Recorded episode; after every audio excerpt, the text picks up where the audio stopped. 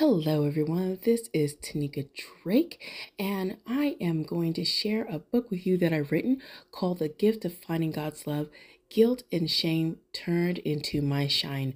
Please check that book out either on Barnes and Noble, or you can find it at Amazon, or any place where you can get that book. Remember, it is not okay for anyone to hurt or harm you. Please check that book out, and happy reading everyone.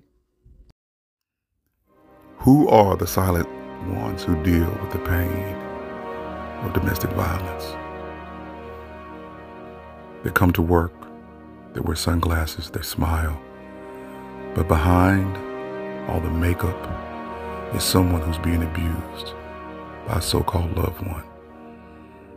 Please pray for them. They're your friends, family members, co-workers, and yet behind the mask, they're screaming. Lord, give us the strength to see what's really going on, and give us the courage to help in any way we can.